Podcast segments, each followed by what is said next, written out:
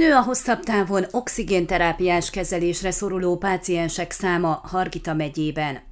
Az egészségbiztosítással rendelkezők számára jóváhagyott gyógyászati segédeszközök számában is megmutatkozik, hogy tavaly a koronavírus járvány kezdetétől nehezebbé vált az egészségügyi ellátáshoz való hozzáférés, illetve hogy sok beteg nem mert orvoshoz menni. A Hargita megyei egészségbiztosítási pénztár részletes kimutatásából kitűnik, tavaly a korábbi években mértnél jóval kevesebb gyógyászati segédeszközt hagytak jóvá a biztosítottak számára. Egyes eszközök esetében harmadára csökkent ez a szám. Az oxigén terápiás készülékek esetében növekedés tapasztalható. Ennek jó részt az az oka, hogy a koronavírus fertőzésből kigyógyult páciensek egy része oxigénkoncentrátorral megy haza a kórházból.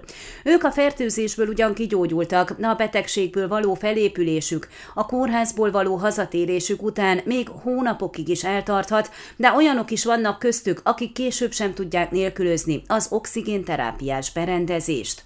A COVID-19 utókezelés esetében is szükség van ezekre a készülékekre, ezért nő folyamatosan a jóváhagyások, illetve a jogosult személyek száma. Idén szeptember végére már majdnem elértük azt a szintet, amit tavaly egész évben. Évvégére biztos, hogy még a tavainál is jóval magasabb lesz ez a szám. Ezek prioritásnak számítanak, a jóváhagyást azonnal megadjuk. Sajnos ez egy folyamatosan növekvő tendenciát mutat. A jóváhagyások három hónapra vagy hosszabb időre szólnak, attól függően, hogy milyen a beteg állapota. Azon betegek esetében, akiknél nem várható lényeges állapotjavulás, hosszabb időre adjuk a jóváhagyást, mert tudjuk, hogy ők a berendezés nélkül most sem és fél év múlva sem tudnak létezni, tájékoztatott Dudati Hamér, vezérigazgató.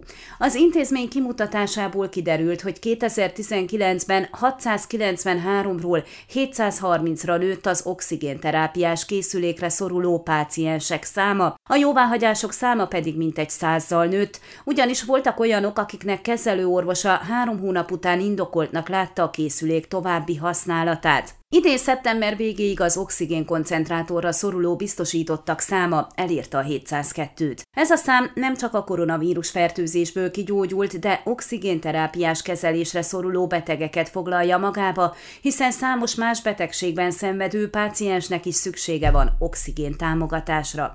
Ezen eszközök esetében a bérlést finanszírozza az egészségbiztosítási pénztár. A többi összes gyógyászati segédeszköz kategóriában csökkenés látható 2000 2020-ban a korábbi évekhez képest.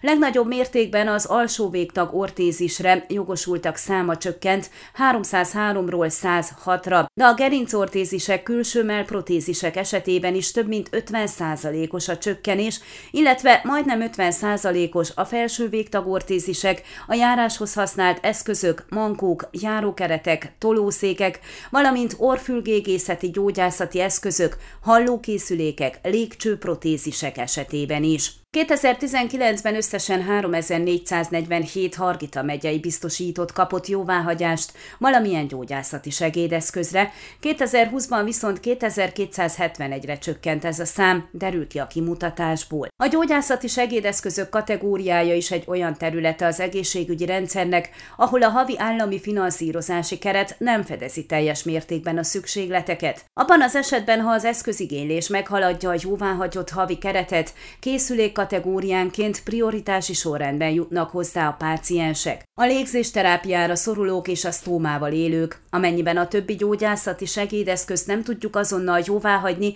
és általában ez a helyzet áll elő, akkor egy meglévő kritériumrendszer szerint prioritizálunk. Prioritást élveznek a gyerekek, mozgássérültek, aktív személyek, majd a többi kategória, fogalmazott Dudati Hamér, megjegyezve, hogy bizonyos esetekben két-három hónapos várólisták is kialakulhatnak. A gyógyászati segédeszközöket az arra jogosult biztosítottak, esetleg házastársuk, első vagy másodfokú rokonaik vagy jogi képviselőjük igényelheti a biztosítási pénztártól.